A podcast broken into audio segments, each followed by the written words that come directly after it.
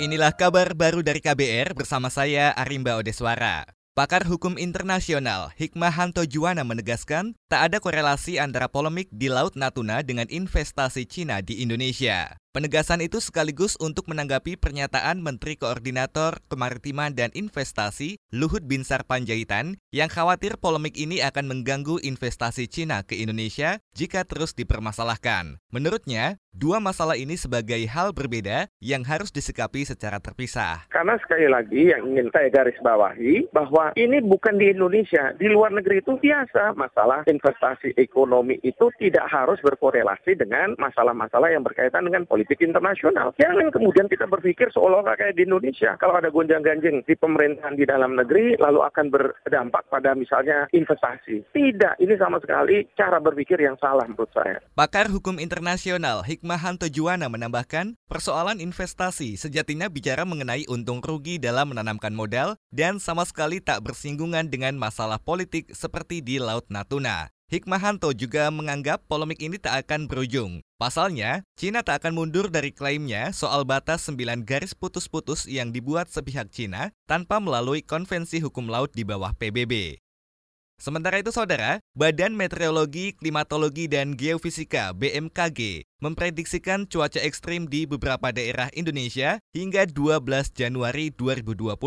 Juru bicara BMKG, Taufan menyebut hujan berintensitas lebat disertai kilat, petir, dan angin kencang berpotensi terjadi di beberapa wilayah seiring meningkatnya pembentukan awan hujan di Indonesia. Pada periode tanggal 5 sampai dengan 8 Januari 2020, hanya Aceh, Sumatera Utara, Sumatera Barat, Riau, Kepulauan Riau, Jambi, Bengkulu, Bangka Belitung, Sumatera Selatan, Lampung, lalu Banten, DKI Jakarta, Jawa Barat, lalu kemudian ada Jawa Tengah, Daerah Istimewa Yogyakarta, Jawa Timur, Bali, NTT, NTB, Kalimantan Barat, Kalimantan Tengah, Kalimantan Utara, Kalimantan Timur, Kalimantan Selatan, Gorontalo, Sulawesi Utara, Sulawesi Tengah, Sulawesi Tenggara, Sulawesi Selatan, Maluku, Maluku Utara, Papua Barat, Papua. Juru bicara BMKG Taufan menambahkan, cuaca ekstrim dapat mengakibatkan banjir, banjir bandang, longsor, pohon tumbang, angin kencang, serta jalan licin. BMKG juga telah berkomunikasi dengan BNPB dan dan BPBD terkait langkah pencegahan, termasuk terus menghimbau masyarakat untuk berhati-hati. BMKG juga mengingatkan potensi ketinggian gelombang laut yang dapat mencapai 2 meter lebih di beberapa perairan Indonesia sepekan ke depan.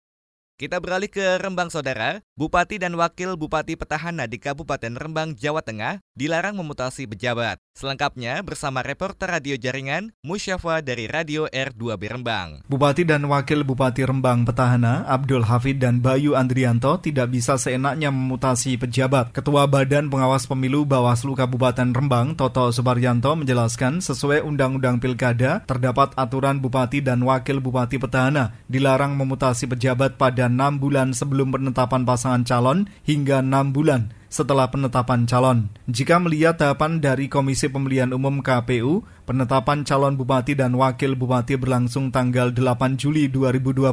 Kalau sesuai PKPU tentang tahapan, jadwal program ya 8 Juli 2020 kan penetapan pasangan calon tuh. Kalau ditarik ke belakang ke 8 Januari 2020. Kalau tarik depannya berarti sampai 8 Januari 2021. Toto menambahkan pihaknya sudah melayangkan surat tertulis kepada bupati dan wakil bupati menyangkut ketentuan tersebut. Jika nantinya melanggar, sesuai Undang-Undang Pilkada akan dikenakan sanksi pidana minimal satu bulan dan maksimal enam bulan penjara. Musyafa, R2 Birembang melaporkan untuk KBR. Kita beralih ke informasi olahraga. Era baru skuad Garuda bersama juru taktik asal Korea Selatan Shin Tae-yong dimulai. Hari ini, pelatih 49 tahun itu akan memulai tugas. Tak akan cuma menjadi pelatih timnas senior, tapi Taeyong juga bertugas untuk menangani timnas kelompok umur. Tugas berat sudah menanti Shin Taeyong bersama timnas. Apalagi, Indonesia masih harus menjalani tiga laga sisa di kualifikasi Piala Dunia 2020. Pekan depan, Taeyong akan mengumpulkan 60 pemain terbaik di Indonesia untuk timnas senior dan timnas U20. Seleksi rencananya akan digelar di Bali. Demikian kabar baru dari KBR, saya Arimba Odeswara.